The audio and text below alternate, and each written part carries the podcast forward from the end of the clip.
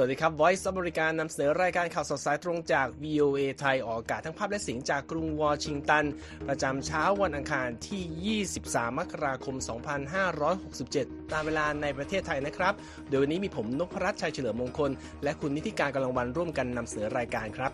สำหรับหัวข้อข่าวที่น่าสนใจในวันนี้อิสราเอลยกระดับการสู้รบในกาซาตอนใต้อย่างหนัก พร้อมเดินหน้าบุกยึดโรงพยาบาล โปแลนด์และยูเครนให้คำมั่นพร้อมยุติความขัดแย้งทางการเมือง เพื่อร่วมต้านรัสเซีย เกิดเหตุดินถล่มทางตะวันตกเฉียงใต้ของจีน ฝังร่างกว่า 47 ชีวิต และลุ้นสนามเลือกตั้งขั้นต้นริพับลิกันที่นิวแฮมเชอร์เมื่อตัวเลือกหลักเหลือเพียงทรัมป์และเฮลีและเสริมข่าววันนี้ครับ ทั้งการดูแลสุขภาพช่วงโควิด ไข้หวัดใหญ่ และไข้หวัดระบาดอย่างไร และนักวิทยาศาสตร์อเมริกัน ปั้นโฮโลแกรมช่วยงานบันเทิง การศึกษาและการแพทย์ ติดตามทั้งหมดนี้และอีกหลายประเด็นได้ในข่าวสดสายตรงจาก VOA ไทย กรุงวอชิงตันครับครับเริ่มต้นก็ไปติดตามสถานการณ์การสู้รบที่ฉนวนกาซากันนะครับ ค่ะ ตอนนี้กองทัพอิสราเอลยังคงเดินหน้ารุกคืบเข้าไปในพื้นที่ทางตะวันตก ของคานยูนิส ในฉนวนกาซาในวันจันทร์นะคะ ซึ่งถือได้ว่าเป็นวันที่นองเลือดที่สุด นับตั้งแต่เปิดศักราช 2024 มานะคะ หลังมีการบุกเข้ายึดโรงพยาบาลถึง 2 แห่งด้วยกัน และย้ายผู้ได้รับบาดเจ็บออกจากแผนกดูแลผู้ป่วยหนักค่ะ ตามรายงานของรอยเตอร์ โดยในวันจันทร์นะคะ เจ้าหน้าที่ทหารอิสราเอลรุกครั้งแรกเข้าไปในเขตอัลมาวาซีใกล้กับชายฝั่งทะเลเมดิเตอร์เรเนียนของคานยูนิส ซึ่งเป็นเมืองหลักของกาซาตอนใต้โดยมีการบุกเข้าไปในโรงพยาบาลอัลคาอีและจับกลุ่มเจ้าหน้าที่เอาไว้ด้วยนะคะ ตามข้อมูลที่อัชราฟอัลกิดราโฆษกกระทรวงสาธารณสุขกาซาได้บอกกับทางรอยเตอร์ค่ะ คิดว่าระบุว่ามีผู้เสียชีวิตอย่างน้อย 50 คนในคานยูนิสเมื่อช่วงค่ำคืนที่ผ่านมา โดยการเข้ายึดสถานพยาบาลต่างๆ นั้นหมายความว่าเจ้าหน้าที่กู้ภัยจะไม่สามารถเข้าถึงผู้บาดเจ็บ และผู้เสียชีวิตอีกหลายสิบคนได้นะคะ อย่างไรก็ตามอิสราเอลยังไม่ได้ออกมาให้ความเห็นใดๆเกี่ยวกับรายงานนี้ และสำนักงานโฆษกกองทัพอิสราเอลก็ไม่ได้ให้ความเห็นกับผู้สื่อข่าว ก่อนที่จะเปิดเผยในช่วงเวลาต่อมาค่ะว่ามีเจ้าหน้าที่ทหารสามนายของตนถูกสังหารเมื่อวันจันทร์ที่ตอนใต้ของกาซาด้านสภาเสี้ยววงเดือนแดงปาเลสไตน์เปิดเผยว่ามีรถถังออกมาตั้งมั่นล้อมโรงพยาบาลอีกแห่งในคานยูนิส ซึ่งเป็นสำนักงานของตนทำให้ไม่สามารถติดต่อเจ้าหน้าที่ภายในนั้นมาได้สักพักแล้ว และโทมาโชเดลาลองกาโฆษกสภากาชาติและสภาเสี้ยววงเดือนแดงระหว่างประเทศระบุว่า ทุกฝ่ายมีความกังวลอย่างมากเกี่ยวกับสิ่งที่กำลังเกิดขึ้นรอบๆโรงพยาบาลของเรา และว่ารถพยาบาลก็ไม่สามารถเข้าหรือออกได้ และเราก็ไม่สามารถจัดหาบริการฉุกเฉินทางการแพทย์ให้กับผู้คนในพื้นที่ได้อีกด้วยทางอิสราเอลกล่าวว่านักรบฮามาส ได้ดำเนินปฏิบัติการของตนทั้งในและรอบๆ โรงพยาบาล แต่ว่าทางกลุ่มฮามาสและเจ้าหน้าที่ของโรงพยาบาลก็ออกโรงปฏิเสธมาโดยตลอดค่ะคุณนุพรัตน์ครับยังอยู่เรื่องของสถานการณ์สงครามอิสราเอลและฮามาสนะครับ โดยกลุ่มญาติตัวประกันชาวอิสราเอลที่ถูกนักรบปาเลสไตน์จับกลุ่มตัวไปในกาซาบุกเข้าที่ประชุมคณะกรรมาการรัฐสภา ในนครเยรูซาเล็มในวันจันทร์ครับ เพื่อเรียกร้องให้ฝ่ายนิติบัญญัติทำงานหนักขึ้น เพื่อเกิดการปล่อยตัวของสมาชิกของครอบครัวของตนครับ การเคลื่อนไหวครั้งนี้ของกลุ่มญาติจำนวนประมาณ 20 คน สะท้อนให้เห็นถึงความไม่พอใจที่เพิ่มมากขึ้นภายในอิสราเอล ขณะที่สงครามในกาซาเข้าย่างสู่เดือนที่ 4 แล้วครับ ผู้หญิงคนหนึ่งชูภาพสมาชิกครอบครัว 3 คนที่อยู่ในกลุ่มตัวประกัน 235 คนที่ถูกจับตัวไปนะครับ เมื่อตอนที่ฮามาสข้ามพรมแดนมาบุกอิสราเอล เมื่อวันที่ 7 ตุลาคมปีที่แล้ว จนก่อให้เกิดการต่อสู้รุนแรงที่สุดในรอบหลายทศวรรษ แม้ว่าตัวประกันจำนวนหนึ่งได้รับอิสรภาพแล้ว แต่ยังมีอีกราว 130 คนที่ถูกจับอยู่นะครับ คุณนิติการผู้ประท้วงอีกรายหนึ่งก็ถือป้ายที่มีข้อความบอกว่า คุณจะต้องไม่นั่งอยู่ที่นี่ ขณะที่พวกเขาต้องตายอยู่ที่นั่น ทั้งนี้ความพยายามของสหรัฐ กาตาร์และอียิปต์ในการเป็นตัวกลางเจรจาให้ปล่อยตัวประกันนั้นดูเหมือนว่าจะไกลเกินกว่าที่จะสามารถหาจุดประสานระหว่างความต้องการทำลายล้างฮามาสของอิสราเอล และข้อเรียกร้องของฮามาสให้อิสราเอลถอนทัพออกไป และปล่อยชาวปาเลสไตน์หลายพันคน ซึ่งรวมถึงนักรบอาวุโสให้เป็นอิสระด้วยนะครับ แม้ว่าข่าวการเสียชีวิตของตัวประกัน 27 คนในกาซาเป็นเหตุการณ์ที่คนในประเทศให้ความสนใจ ญาติของเหยื่อกังวลว่า ผู้คนจะเหนื่อยหน่ายกับข่าวสงคราม โดยการประท้วงที่เริ่มต้นด้วยการเรียกร้องความเป็นอันหนึ่งอันเดียวกันภายในอิสราเอลได้ยกระดับการผลักดันให้แข็งกร้าวมากขึ้นแล้ว บริเวณบ้านพักชายฝั่งทะเลของนายกรัฐมนตรีเบนจามินเนทันยาฮูก็กลายเป็นพิกัดการประท้วงเช่นเดียวกับที่ตึกรัฐสภาของอิสราเอลครับ โดยในวันจันทร์เนทันยาฮูกล่าวกับญาติตัวประกันว่าฮามาสไม่ได้ยื่นข้อเสนอที่หนักแน่นที่จะเชื่อได้ว่ากลุ่มดังกล่าวจะปล่อยสมาชิกครอบครัวของคนเหล่านั้นให้เป็นอิสระนะครับ กลุ่มที่ชื่อ Hostages and Missing Persons Families Forum ซึ่งเป็นการรวมตัวกันของญาติตัวประกัน ชุมนุมกันที่ด้านนอกบ้านพักของเนทันยาฮูที่เยรูซาเล็ม และก่อแถลงการที่ระบุว่า ถ้านายกรัฐมนตรีตัดสินใจที่จะให้ตัวประกันเป็นฝ่ายที่ต้องเสียสละ เขาก็ควรแสดงภาวะผู้นำและเปิดเผยจุดยืนอย่างจริงใจ ต่อสาธารณชนชาวอิสราเอลครับค่ะขยับกันไปที่สหภาพยุโรปนะคะ ออกโรงเตือนว่า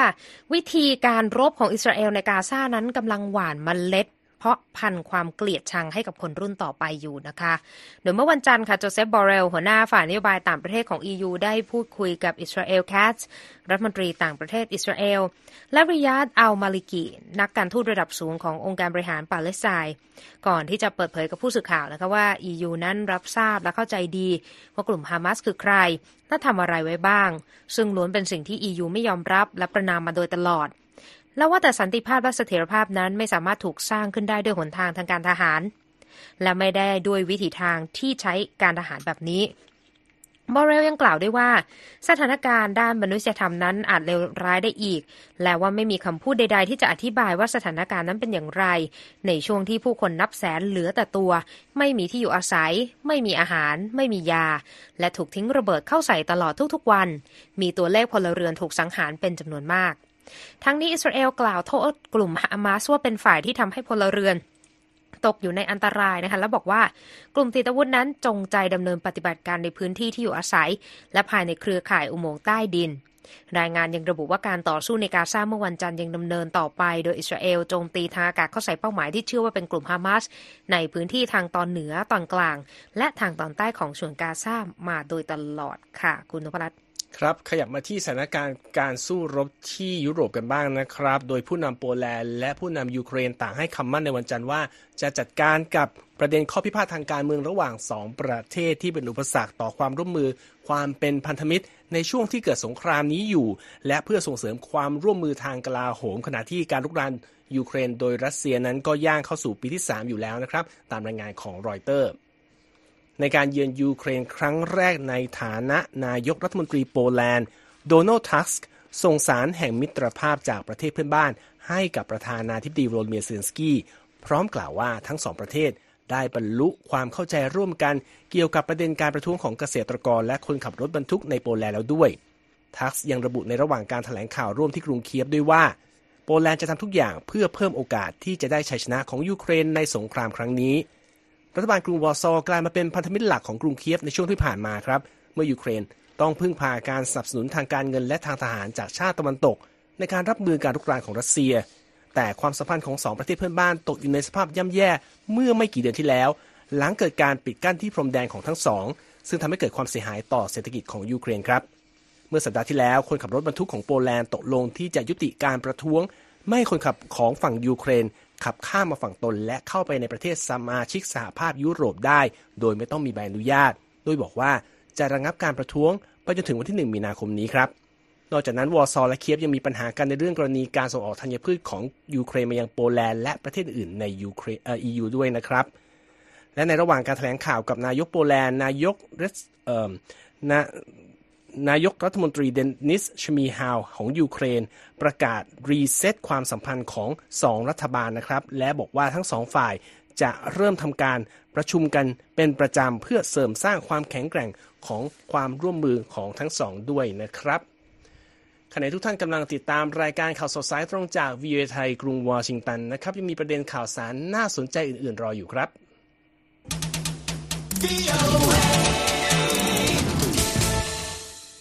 ครับมาติดตามประเด็นเหตุภัยพิบัติที่เอเชียกันบ้างนะครับ ค่ะเกิดเหตุแผ่นดินไหวความแรง 7.0 ที่บริเวณชายแดนระหว่างจีนและคีกิสถานเมื่อวันอังคารนะคะตามการเปิดเผยของสำนักสำรวจธรณีวิทยาแห่งสหรัฐ ซึ่งมีการออกคำเตือนเกี่ยวกับความเสียหายที่เป็นวงกว้างจากภัยพิบัติดังกล่าวด้วยนะคะโดยสถานีโทรทัศน์ท้องถิ่นในกรุงนิวเดลีของอินเดีย รายงานข่าวเกี่ยวกับแรงสั่นสะเทือนรุนแรงในพื้นที่เมือง ซึ่งอยู่ห่างจากศูนย์กลางการเกิดแผ่นดินไหวราว 1,400 กิโลเมตรนะคะ แผ่นดินไหวครั้งนี้ถูกบันทึกไว้ว่าเกิดขึ้นเมื่อเวลา 2 นาฬิกาตามเวลาท้องถิ่นค่ะ ที่ระดับความลึก 27 กิโลเมตร ในมณฑลซินเจียงของจีนในหลังจากนั้นไม่นานค่ะเกิดแรงสั่นสะเทือนตามมาอีกสามครั้งนะคะ ที่ระดับความแรง 5.5 5.1 และ 5.0 ค่ะ ทางสำนักสำรวจธรณีวิทยาแห่งสหรัฐชี้ว่าน่าจะมีการบาดเจ็บและเสียชีวิตเกิดขึ้นนะคะ แม้ว่ายังไม่มีรายงานในเรื่องนี้ออกมา เนื่องจากว่าบริเวณที่ประสบเหตุนั้น เป็นพื้นที่หุบเขาในพื้นที่ห่างไกลค่ะคุณนพรัตน์ครับยังอยู่กันที่จีนนะครับ ดินถล่มในเขตภูเขาทางตะวันตกเฉียงใต้ของประเทศก็ฝังร่างประชาชน 47 คนในวันจันทร์ครับขณะที่เจ้าหน้าที่ช่วยผู้ประสบภัยได้แล้วบางส่วนตามรายงานของสื่อรัฐบาลปักกิ่งครับ เหตุการณ์ดังกล่าวเกิดขึ้นเมื่อเวลาประมาณ6โมงเช้าที่หมู่บ้านชนบทที่เมืองเจ้าตงในยูนนาน ท่ามกลางหิมะที่กำลังตกหนักและอากาศหนาวจัดครับโดยกู้ภัยสามารถช่วยผู้รอดชีวิต 2 รายจากการถูกซากความเสียหายทับร่าง ขณะที่พบผู้เสียชีวิต 9 คนในช่วงเวลากลางคืนวันเดียวกันครับ และมีชาวบ้าน 500 คนที่ต้องอพยพออกจากที่อยู่ของตนด้วย ยังไม่เป็นที่ทราบแน่ชัดนะว่าอะไรคือสาเหตุของการเกิดดินถล่มครั้งนี้ ทั้งหิมะและถนนที่ถูกปกคลุมด้วยน้ำแข็ง และอุณหภูมิที่ติดลบก็เป็นอุปสรรคต่อผู้รอดชีวิต และเจ้าหน้าที่กู้ภัยด้วยนะครับ โดยสภาพอากาศที่เป็นปัญหาต่องานช่วยผู้ประสบภัยก็น่าจะเดินต่อไป เป็นเวลาน้อยอีก 3 วันตามรายงานของ AP ครับ ยังอยู่กันที่จีนนะคะหน่วยข่าวกรองอันดับหนึ่งของจีนมีการโพสต์การ์ตูนลงโซเชียลมีเดีย ซึ่งมีเนื้อหาแสดงให้เห็นตัวละครหน้าตาเป็นชาวต่างชาตินะคะ ที่แอบนำสินแร่หายากออกไป เรื่องราวของการ์ตูนที่ถูกโพสต์ไปนะคะแสดงให้เห็นว่าแร่โลหะสำคัญทางยุทธศาสตร์นั้น อยู่ภายใต้ภัยคุกคามจากองค์กรต่างชาติที่จ้องจะเป็นเจ้าของแร่ดังกล่าว เนื้อหาเหล่านี้ถูกเผยแพร่ผ่านบัญชีผู้ใช้แพลตฟอร์ม WeChat ค่ะ ที่เป็นของกระทรวงความมั่นคงแห่งรัฐ การ์ตูนได้เล่าเรื่องราวการเปิดโปงของเจ้าหน้าที่ความมั่นคงที่พบว่ากลุ่มบุคคลต้องสงสัยที่ดูเหมือนว่าจะเข้ามาเก็บข้อมูลเรื่องโครงการอสังหาริมทรัพย์ แต่กลับมาสำรวจและทำแผนที่อย่างมีเล่ห์ในอย่างไรก็ตามการ์ตูนไม่ได้ระบุถึงรัฐบาลประเทศใด หรือว่าหน่วยงานไหนอย่างเฉพาะต่อจงนะคะและทางกระทรวงความมั่นคงแห่งรัฐจีนก็ไม่ได้กล่าวถึงมาตรการต้านการกระทำของต่างชาติในประเด็นสินแร่หายาก ทางผู้สื่อข่าวรอยเตอร์ยังไม่สามารถติดต่อเพื่อขอความเห็นจากทางกระทรวงได้ในช่วงเวลาที่รายงานข่าวนี้ค่ะทั้งนี้จีนเป็นผู้ผลิตสินแร่หายากรายใหญ่ที่สุดของโลกนะคะ มีสัดส่วน 90%ของตลาดโลก ออกมาตรการเมื่อปีที่แล้วค่ะในการจำกัดการส่งออกสินค้าประเภทแร่แกลเลียมและเจอร์เมเนียม โดยอ้างเหตุผลด้านความมั่นคง โดยแร่ทั้งสองชนิดก็ถูกใช้ในการผลิตชิปคอมพิวเตอร์นะคะ ก่อนหน้านี้สหรัฐใช้มาตรการต่อจีนเพื่อสกัดการเข้าถึงชิปเทคโนโลยีขั้นสูง และเครื่องมือทันสมัย ซึ่งมีความสำคัญต่อวงการปัญญาประดิษฐ์และคอมพิวเตอร์ที่มีความซับซ้อนสำหรับจุดประสงค์ในด้านกลาโหมค่ะคุณนพรัตน์ครับจากที่จีนนะครับมาติดตามสถานการณ์การเมืองของสหรัฐที่กำลังร้อนขึ้นทุกขณะนะครับ ในวันอังคารตามเวลาในสหรัฐนะครับ รัฐนิวแฮมเชอร์จะจัดการเลือกตั้งขั้นต้นสำหรับการคัดตัวแทนพรรคริพับลิกันไปชิงตำแหน่งประธานาธิบดีในปลายปีนี้นะครับ โดยขณะนี้ตัวเลือกหลักก็เหลือแค่เพียงอดีตประธานาธิบดีโดนัลด์ทรัมป์และอดีตทูตสหรัฐ ประจำสหประชาชาตินิกกี้เฮลีครับ การชิงดำของทั้งคู่เกิดขึ้นหลังจากที่ผู้ว่าการรัฐฟลอริดารอนเดซันติสถอนตัวจากการชิงชัยในวันอาทิตย์ โดยเขาประกาศสนับสนุนทรัมป์ซึ่งเป็นตัวเต็งแบบทิ้งห่างคู่แข่ง ทั้งที่ในอดีตทั้งคู่เคยปะทะคารมกันอย่างดุเดือดนะครับสำนักข่าว AP รายงานว่าชาวริพับลิกันที่ไม่ต้องการให้ทรัมป์เป็นตัวแทนพรรคมองว่าการเหลือตัวเลือกน้อยลงเพียงแค่ทรัมป์กับเฮลี่คือโอกาสสุดท้ายที่จะหยุดยั้งอดีตประธานาธิบดีผู้นี้ในการเข้าแข่งขันครับ แม้ว่าในภาพใหญ่การแบ่งเสียงสับสนระหว่างตัวเลือกที่เหลือแค่สองคนจะเป็นข่าวดีสำหรับฝ่ายที่เป็นรองอยู่อย่างเฮลี่แต่หลายสัญญาณก็มุ่งบอกถึงปัจจัยบวกสำหรับทรัมป์เช่นกันนะครับ ประการแรกแอนดรูว์สมิธผู้อำนวยการ University of New Hampshire Survey Center ระบุว่าในรัฐนี้ผู้สนับสนุนเดอะซานติสราวสองในสามเลือกทรัมป์เป็นตัวเลือกที่สองตามรายงานของรอยเตอร์ครับ นอกจากนั้นในการกล่าวถอนตัวของเดอซานติสนะครับ มีการพูดสนับสนุนทรัมป์และก็วิจารณ์เฮลี่ด้วยโดยบอกว่า อดีตประธานาธิบดีทรัมป์ได้รับการสนับสนุนจากผม เพราะเราไม่สามารถหวนกลับไปเป็นริพับลิกันแบบเก่า ที่ได้รับการปรับแพ็กเกจใหม่ที่เอื้อต่อเอกชนอย่างที่สะท้อนออกมาโดยนิกกี้เฮลี่ครับเฮลี่ซึ่งหาเสียงอยู่ที่เมืองซีบรุกรัฐนิวแฮมเชอร์เมื่อตอนเดอซานติสประกาศถอนตัวกล่าวว่า ตอนนี้มันเหลือแค่คนคนหนึ่งกับผู้หญิงคนเดียว ซึ่งก็หมายถึงทรัมป์และเธอในสังเวียนการเลือกตั้งของพรรคริพับลิกันครั้งนี้นั่นเองนะครับ ในช่วงนี้นะครับอากาศก็ยังหนาวเย็นอยู่ และเมื่ออากาศหนาวมาถึงเมื่อใดนะครับหลายคนก็ต้องเตรียมตัวหนักนะครับต้องรับมือไม่ว่าจะเป็นไข้หวัดใหญ่ไข้หวัดระบาดทั่วไป หรือแม้กระทั่งโควิด -19 ที่พบผู้ติดเชื้อเพิ่มขึ้นมากเรื่อยๆนะครับและคุณที่การกำลังวันมีรายงานจาก AP เกี่ยวกับการตั้งการรับปัญหาด้านสุขภาพนี้มานำเสนอนะครับ ค่ะอเมริกาเผชิญกับฤดูหนาว ซึ่งนำไปสู่สารพัดอากาศจากอาการจากอาการเปลี่ยนแปลจากอากาศเปลี่ยนแปลงฉับพลันนะคะไม่ว่าจะเป็น ไอคัดจมูก แน่นจมูกน้ำมูกไหลอ่อนเพลียเป็นไข้ต่างๆ นานานะคะ และในปีนี้หน้าหนาวในอเมริกาค่ะก็ยังมาพร้อมกับโควิดกลายพันธุ์ที่กำลังเกิดขึ้นคือสายพันธุ์ย่อยที่ระบาดใหญ่ในตอนนี้นะคะโควิด -19 กำลังนำทีมไวรัสโรคระบบทางเดินหายใจที่ทำให้ผู้คนล้มหมอนนอนเสื่อในโรงพยาบาลสูงสุดในอเมริกาตอนนี้นะคะ อ้างอิงจากข้อมูลของศูนย์ควบคุมและป้องกันโรคสหรัฐหรือ CDC ค่ะ และเมื่อสัปดาห์ที่แล้วนะคะ 25 รัฐในอเมริกาเผชิญกับการเจ็บป่วยด้วยไข้หวัด ไอ และอาการทางระบบทางเดินหายใจอื่น ๆ เป็นระดับสูงสุด แม้ว่าจะเริ่มปรับตัวลดลงมาจาก 37 รัฐจากสัปดาห์ก่อนก็ตามนะคะ ในแง่ของผู้เสียชีวิตจากโควิด -19 ก็ยังถือว่าสูงอยู่นะคะ เพราะว่าทางองค์การอนามัยโลกระบุว่า มีผู้เสียชีวิตเกือบ 10,000 รายเมื่อเดือนที่แล้ว โดยมีปัจจัยมาจากการรวมตัวสังสรรค์ช่วงวันหยุดเทศกาลแล้วก็การระบาดของโควิดกลายพันธุ์สายพันธุ์ใหม่ด้วยค่ะแต่ที่ไม่อาจจะนิ่งนอนใจได้นะคะ คุณนพรัตก็คือนับตั้งแต่เดือนตุลาคมปีที่แล้ว มีชาวอเมริกันที่เจ็บป่วยจากไข้หวัดใหญ่อย่างน้อย 16 ล้านคน และต้องเข้ารับการรักษาในโรงพยาบาล 180,000 คน และเสียชีวิตจากไข้หวัดใหญ่นะคะ11,000 คนไปแล้ว โดย CDC ระบุว่ามีเด็ก 47 คนที่เสียชีวิตจากไข้หวัดใหญ่ค่ะคุณนพรัตน์ครับแล้วในเดือนมกราคมที่ถือเป็นเดือนที่เลวร้ายที่สุดของฤดูหนาว แล้วก็มีการเจ็บป่วยเกี่ยวกับโรคทางเดินหายใจเนี่ยนะครับประกอบกับกรณีที่บอกว่าการเข้ารับวัคซีนว่าจะเป็นโควิด -19 วัคซีน ต้านไวรัส RSV หรือว่าไข้หวัดใหญ่เนี่ยมีสัดส่วนที่ค่อนข้างต่ำเนี่ยเราจะสามารถป้องกันตนเองจาก ไวรัสโรคระบบทางเดินหายใจต่างๆ ได้ยังไงบ้างครับ ในสิ่งแรกที่ควรจะทำนะคะแล้วก็ง่ายที่สุดเนี่ยก็คือเรื่องการล้างมือนะคุณนพรัตน์การล้างมือยังคงเป็นสิ่งสำคัญในการลดการแพร่ระบาดของไวรัสค่ะ ดังนั้นใช้เวลาหน้าอ่างล้างมือให้นานขึ้นหน่อย โดยเวลาที่แนะนำสำหรับการล้างมือให้สะอาดในแต่ละครั้งก็คือ 20 วินาทีนะคะ ถ้าเกิดว่านับเลข1ถึง20 มันดูยากไป แล้วเป็นคนที่ชอบ การร้องเพลง ชอบทดสอบลูกคอระหว่างการล้างมือนะคะ แนะนำบทเพลง Happy Birthday แบบช้าๆ แบบสโลสโลสักสองรอบระหว่างการล้างมือด้วยสบู่ อันนี้ก็ถือว่าเพียงพอแล้วนะคะ แต่ถ้าเกิดว่าใครไม่สะดวกที่จะหาล้างมือได้ในเวลาที่จำเป็น การใช้เจลล้างมือที่มีปริมาณแอลกอฮอล์60%ขึ้นไปก็สามารถทำได้เช่นเดียวกันนะคะนอกจากนี้การสวมหน้ากากระหว่างอยู่ในพื้นที่แออัดการเพิ่มระบบระบายอากาศในที่ทำงาน แล้วก็ที่บ้านเพิ่มเติม ในช่วงฤดูหนาวนี้ก็อาจจะช่วยได้ แต่ว่าอีกเรื่องหนึ่งที่ลืมไม่ได้ก็คือการเข้ารับวัคซีนนะคะ เพราะว่าในปีนี้อย่างที่คุณนพรัตน์บอกไปการเข้ารับวัคซีนในปีนี้ถือว่าอยู่ในระดับที่ต่ำนะคะ เพราะว่าในสหรัฐมีมีผู้เข้ารับวัคซีนโควิด -19 ที่พัฒนาขึ้นมาใหม่เพียงแค่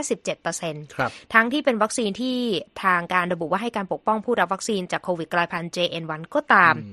และด้วยการระบาดของโควิดในรอบนี้ ก็ยังต้องบอกว่ายังไม่สายเกินไปที่จะรับวัคซีนนะคะแล้วก็อย่าลืม ไม่ใช่แค่วัคซีนโควิด วัคซีนไข้หวัดใหญ่ด้วยนะคะ แล้วก็ผู้ที่มีอายุ 60 ปีขึ้นไป ควรจะเข้ารับวัคซีนไวรัส RSV เช่นเดียวกับสตรีมีครรภ์นะคะ ที่ต้องรับวัคซีน RSV ด้วย เพราะว่าจะสามารถช่วยส่งต่อการป้องกันไวรัสดังกล่าวในทารกได้ค่ะ ครับพูดถึงผู้ใหญ่ผู้สูงอายุแล้ว แต่ว่าเด็กๆเนี่ยก็เป็นส่วนที่ป่วยง่ายเสมอ แล้วผู้ใหญ่อย่างเรานี่จะหลีกเลี่ยงการเจ็บป่วยได้ยังไงครับก็ค่อนข้างจะยากนะคะ ในมุมมองของเจนนิเฟอร์ซันนี่จาก University of Washington School of Nursing ในซีแอตเทิลเขาบอกว่า ในช่วงเวลานี้ของปีเด็กๆเนี่ยจะอยู่ในอาคารที่ปิดร่วมกับเด็กคนอื่นๆ เล่นของเล่นและอยู่บนพื้นผิว โต๊ะเก้าอี้อุปกรณ์ต่างๆ คล้ายๆกัน อยู่ในสนามเด็กเล่นอย่างที่เห็นนี้คล้าย ๆ กันทั้งนั้นเด็กบางคนเนี่ยก็ไม่ได้เรียนรู้ที่จะปิดปากในเวลาที่ไอหรือจาม เพราะเขาก็เด็กมากนะคะ หรือว่าแต่ละบ้านก็มีการฝึกไม่เหมือนกัน แล้วพวกเขาก็ไม่เคยเจอกับโรคต่างๆ จากภายนอกมาก่อน เพราะฉะนั้น ระบบภูมิคุ้มกันร่างกายเนี่ยก็ยังไม่ได้พัฒนาอย่างเต็มที่ แล้วระหว่างที่มีเด็กเล็กเนี่ย ความพร้อมของผู้ปกครองเองเนี่ยก็เป็นสิ่งจำเป็นนะคะ เพราะว่าเด็กก็จะมีความต้องการให้เราเนี่ยช่วยดูแลตลอดเวลาประกอบกับการป่วยไข้ในเด็ก ถือว่าเป็นสิ่งที่เรียกได้ยากนะ ไม่ว่าคุณจะระวังตัวแค่ไหนก็ตาม ดังนั้นเราก็ต้องเริ่มจากการดูแลตัวเองก่อน ถ้าเป็นพ่อแม่ผู้ปกครองก็ต้องระวัง เพราะคิดถึงว่าถ้าเราอดนอนขาดน้ำหรือว่าเครียดมากเนี่ยแน่นอน ภูมิคุ้มกันของเราก็จะได้รับผลกระทบนะคะครับส่วนของที่ต้องมีอาจจะเตรียมตะกร้าเอาไว้เลย หรือว่าใส่กระเป๋าเอาไว้นะคะ ก็คือน้ำเกลือฉีดพ่นจมูกที่บ้านนะคะบรรเทาอาการคัดจมูกและขับเสมหะในเด็ก แล้วก็พวกยาแก้ไอยาแก้หวัดยาลดไข้กระดาษทิชชู่เช็ดจมูกสมักน้ำมูกไหลโดยเฉพาะแล้วก็อย่าลืมดื่มน้ำมาก ๆ ค่ะ แต่ว่าครับท้ายที่สุดแล้วนะคะถ้ารู้ตัวว่าป่วย แต่ไม่รู้ว่าเป็นอะไรกันแน่ที่อยู่ในตะกร้าที่เป็นกลุ่มสุ่มเสี่ยงนี้นะคะอืมการตรวจหาอาการโดยทันทีที่จะช่วยระบุว่าป่วยเป็นโควิด หรือว่าเป็นไข้หวัดกันแน่เนี่ยเป็นสิ่งสำคัญ นอกจากนี้ก็ดูความรุนแรงของอาการด้วย เพราะว่าบางอย่างเนี่ยอาจจะต้องการยารักษาอย่างเช่นพักโซวิดสำหรับโควิด หรือว่าทามิฟูสำหรับไข้หวัดใหญ่เพื่อลดความเสี่ยงของอาการที่รุนแรงค่ะ ครับก็เป็นสาระน่ารู้มาเตือนกันนะครับ ไม่ว่าจะเกิดที่ไหนประเทศไทยก็มีสิทธิ์จะโดนเหมือนกันก็เอาไปพัฒนาใช้กับการใช้ชีวิตประจำวันของเราก็ได้นะครับ ทุกท่านสามารถกลับไปอ่านรายงานข่าวชิ้นนี้ของคุณนิติการ และข่าวอื่นของเราได้ที่เว็บไซต์ v i a t h a i com และอย่าลืม follow เราที่ Facebook Instagram และ X v i a t h a i และฟังย้อนหลังได้ที่ Spotify v i a t h a i นะครับ มาติดตามสถานการณ์การซื้อขายหลักทรัพย์ที่ตลาดทรัพย์สหรัฐในวันจันทร์กันบ้างครับ วันนี้เขียวยกแผงเขียวอ่อนๆนะครับดาวโจนส์บวก 0.36%ที่ 38,001 จุดนะครับ S&P ก็เพิ่มขึ้น 10 จุด ก่อนจะไปที่ 4,850 จุด NASDAQ บวกเช่นกันนะครับ 0.3%ที่ 15,360 จุด แต่ราคาทองคำวันนี้ซื้อขายลดลง 0.36%ที่ 2,021 ดอลลาร์ 90 เซนต์ต่อออนซ์ ในส่วนของอัตราแลกเปลี่ยนนะครับ 1 ดอลลาร์แลกได้ 35 บาท 60 สตางค์ครับมาดูรายงานเกี่ยวกับวิทยาศาสตร์ แล้วก็นวัตกรรมกันบ้างนะครับ นักวิทยาศาสตร์กลุ่มหนึ่งสหรัฐ พัฒนาเทคนิคการถ่ายภาพแบบ 3 มิติ เพื่อใช้ประโยชน์ที่มากกว่าการบันเทิง มีรายละเอียดอย่างไรติดตามได้จากคุณคมสันศรีธนาวิบุญชัยครับอิรินามูเรซาโนนักไวโอลิน และรองศาสตราจารย์ ด้านไวโอลิน จากมหาวิทยาลัยแมริแลนด์ คือหนึ่งในผู้ที่เข้าร่วมการพัฒนาเทคนิคการถ่ายภาพแบบ 3 มิติ โดยการบันทึกการเคลื่อนไหวในสตูดิโอ HoloCamera ที่ถูกออกแบบมาเป็นพิเศษ โดยสตูดิโอแห่งนี้มีกล้องสามมิติจำนวนหลายร้อยตัวทำหน้าที่รวบรวมข้อมูล เพื่อนำไปสร้างเป็นภาพโฮโลแกรมที่มีชีวิตเสมือนจริง โฮโลแกรมที่ถูกสร้างขึ้นมาสามารถถูกนำเสนอในสภาพแวดล้อมแบบใดก็ได้ โดยผู้ชมที่ใช้หูฟังพร้อมแว่นแบบสวมหัว จะรู้สึกราวกับกำลังชมการแสดงสดที่อยู่ตรงหน้าของตนเอง ในกรณีของมูเรซาโนนั้น มีการนำภาพโฮโลแกรมของเธอไปประกอบกับฉากหลังเวทีคอนเสิร์ตฮอลล์ที่มีชื่อเสียงในโรมาเนียทำให้เกิดภาพเสมือนว่าเธอทำการแสดงจากสถานที่แห่งนั้นจริงๆ to film the Athenaeum so that when someone would watch uh, this recording, มูเรซาโนเล่าว่าเธอได้บรรเลงไวโอลินเพลงของจอร์จเอเนสคูนักแต่งเพลงชื่อดังที่สุดของโรมาเนีย และเธอก็ขอให้ทีมงานลองนำภาพโฮโลแกรมของเธอไปอยู่บนเวทีคอนเสิร์ตฮอลล์โรมาเนียนเอเธเนียม อาจารย์ด้านไวโอลินท่านนี้ยังเชื่อว่าในอนาคต เทคโนโลยี HoloCamera จะช่วยเตรียมการสอนเสมือนจริง ที่ดียิ่งขึ้นให้กับนักเรียนในต่างประเทศได้ด้วยประโยชน์จากเทคโนโลยีสามมิติช่วยให้ผู้สอนมองเห็นนักเรียนในทุกองศา แม้ว่าจะอยู่ไกลกันคนละซีกโลก และข้อมูลที่ได้ก็จะเป็นประโยชน์ต่อนักเรียนเพื่อนำไปพัฒนาปรับปรุง ซึ่งมูเรซาโนอธิบายว่า นักเรียนก็จะได้เห็นการสาธิตเล่นไวโอลินของเธอ ว่าแขนทั้งสองข้างเคลื่อนไหวอย่างไรจากมุมต่างๆ ซึ่งเป็นประโยชน์อย่างมากสำหรับกระบวนการการเรียนรู้ โครงการพัฒนาโฮโลแกรมนี้ได้รับการพัฒนาโดยอมิตาบวัชนีและทีมงานของเขา จากวิทยาลัยด้านคอมพิวเตอร์ คณิตศาสตร์ และวิทยาศาสตร์ธรรมชาติ มหาวิทยาลัยแมริแลนด์ We believe that virtual and augmented reality วัชนีให้สัมภาษณ์ว่า ในการศึกษาหนึ่งที่มหาวิทยาลัยแมริแลนด์ทีมงานพบว่าผู้คนสามารถเก็บข้อมูลได้ดีมากขึ้น เมื่อพวกเขาได้สัมผัสสภาพแวดล้อมเสมือนจริง ผ่านประสบการณ์ทางร่างกายของตนเอง และประสบการณ์จากเทคโนโลยีเสมือนจริง และเทคโนโลยีเสริมจริง ก็คือสิ่งที่จะช่วยสร้างโลกใหม่ ที่มีความชัดเจนแม่นยำมากกว่าอุปกรณ์ที่ใช้ในยุคปัจจุบัน อย่างจอภาพ คีย์บอร์ด และเมาส์ นอกจากนั้นการใช้ภาพโฮโลแกรมขั้นสูง หมายถึงการที่ผู้ใช้งาน สามารถเข้าไปมีประสบการณ์ร่วมเสมือนจริง ซึ่งเป็นประโยชน์มากกว่าเพียงความบันเทิงด้านดนตรีหรือการศึกษาเท่านั้น ปัจจุบันนี้ทีมโฮโลคาเมรากำลังพัฒนาต้นแบบสำหรับการแสดงศิลปะแขนงต่างๆ ด้วยความหวังว่าจะสามารถขยายขอบเขต ไปยังการฝึกอบรมผู้เชี่ยวชาญด้านการดูแลสุขภาพจากระยะไกลรวมถึงกระบวนการทางการแพทย์ที่มีความซับซ้อน อย่างเช่น การผ่าตัดร่างกายมนุษย์ เป็นต้น ผมคมสารสีธนะวิบุญชัย VOA รายงาน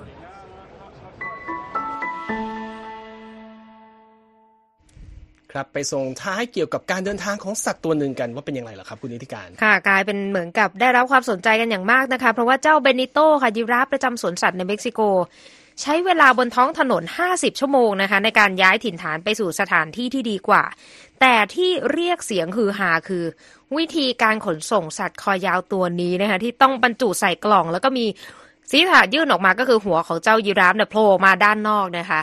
โดย AP รายงานเรื่องนี้นะคะ ว่าวันจันเนี่ยทางเบลิโตเริ่มเดินทางเป็นระยะทาง 2,000 กิโลเมตร จากสวนสัตว์ในซิวดัตวอเรส ทางตอนเหนือที่ติดกับเท็กซัสของสหรัฐ ไปยังบ้านหลังใหม่นะคะ ที่แอฟริกันซาฟารีพาร์คในตอนกลางเม็กซิโก คือเขาบอกว่าสภาพมันเหมาะกับการอยู่อาศัยและการหาคู่มากกว่านะคะการเดินทางไกลของเจ้ายีราฟวัยสี่ขวบนะคะ ก็เป็นผลจากการผลักดันของกลุ่มสิทธิสัตว์เขาบอกว่า ต้องการให้ย้ายเจ้าเบนิโตไปอีกรัฐหนึ่งที่อากาศมันอบอากาศมันอบอุ่นกว่านะคะครับเพราะว่าในเมืองที่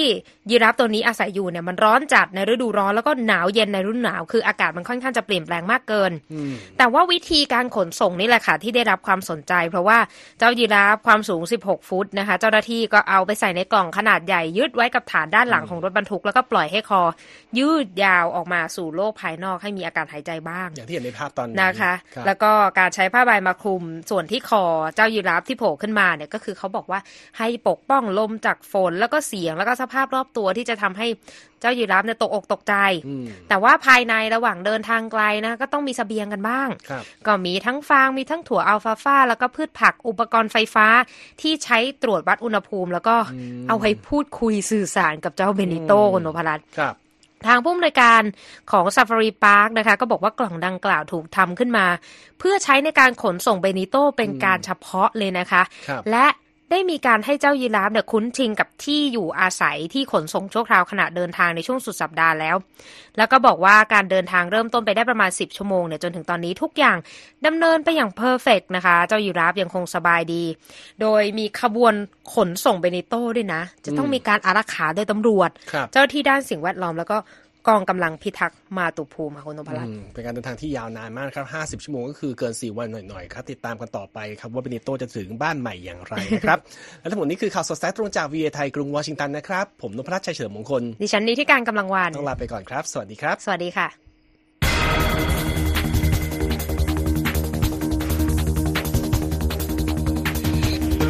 สวัสดีค่ะ คุณนพรัตน์คุณนิติการค่ะ สวัสดีค่ะ คุณธีรรัตน์แต่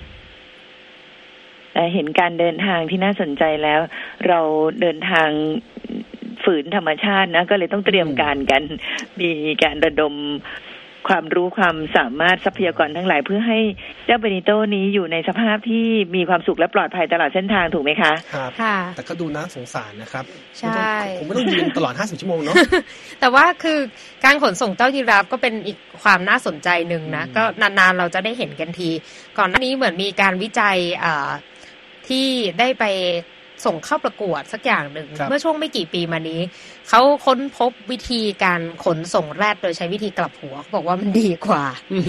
เดี๋ยวถ้าเจอรายงานอะไรเราจะกลับมาเล่าให้ฟังนะคะ แต่ว่าในลักษณะของยีราฟเนี่ยด้วยโครงสร้างเขาแล้วเนี่ย ถ้ากลับหัวขนาดนั้นก็ไม่ไหวคงจะลำบากในการขนส่งมากพอดูนะคะครับ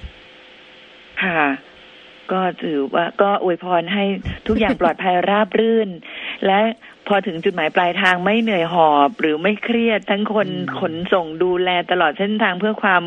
ราบรื่นแล้วก็ยีราฟไม่เข่าอ่อนนะเนี่ยหวังว่าคงไม่ยืนตลอดใช่ไหมคุณนพรัตน์ก็หวังว่าอย่างนั้นครับ เดี๋ยวจะรอติดตามว่าเมื่อถึงที่หมายแล้วจะมาอัปเดตว่าถึงแล้วนะ ทุกอย่างปลอดภัยดีก็หวังว่าจะเป็นข่าวดีนะฮะนี่ทีวีช่องอื่นของแถวๆนี้เขาก็รายงานเรื่องนี้ก็อยู่นะครับใช่ยังตามตามกันอยู่มีในการม็ซิโเกาะติดนะคะ เพราะว่าเป็นกลายเป็นเรื่องใหญ่นักสิทธิศัพท์ต่าง ๆ ก็ออกมาอืมเคลื่อนไหวกันมากมายทีเดียว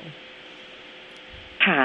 เอาละค่ะ วันนี้ขอบคุณเรื่องราวที่น่าสนใจจาก VOA นำโดยคุณนพรัตน์คุณนีทิการและทีมงาน วันนี้ขอบคุณมาก สวัสดีค่ะ สวัสดีค่ะ ดิฉันจะกลับครับและที่จบไปเป็นรายการจาก VOA ภาคภาษาไทย รายงานสดส่งตรงจากกรุงวอชิงตันประเทศสหรัฐ คุณผู้ฟังสามารถติดตามข่าวสารจากทั่วโลกได้ในทุกที่ทุกเวลาที่เว็บไซต์ voa thai com รวมถึงทุกช่องทางในโซเชียลมีเดีย Facebook, YouTube, Twitter และ Instagram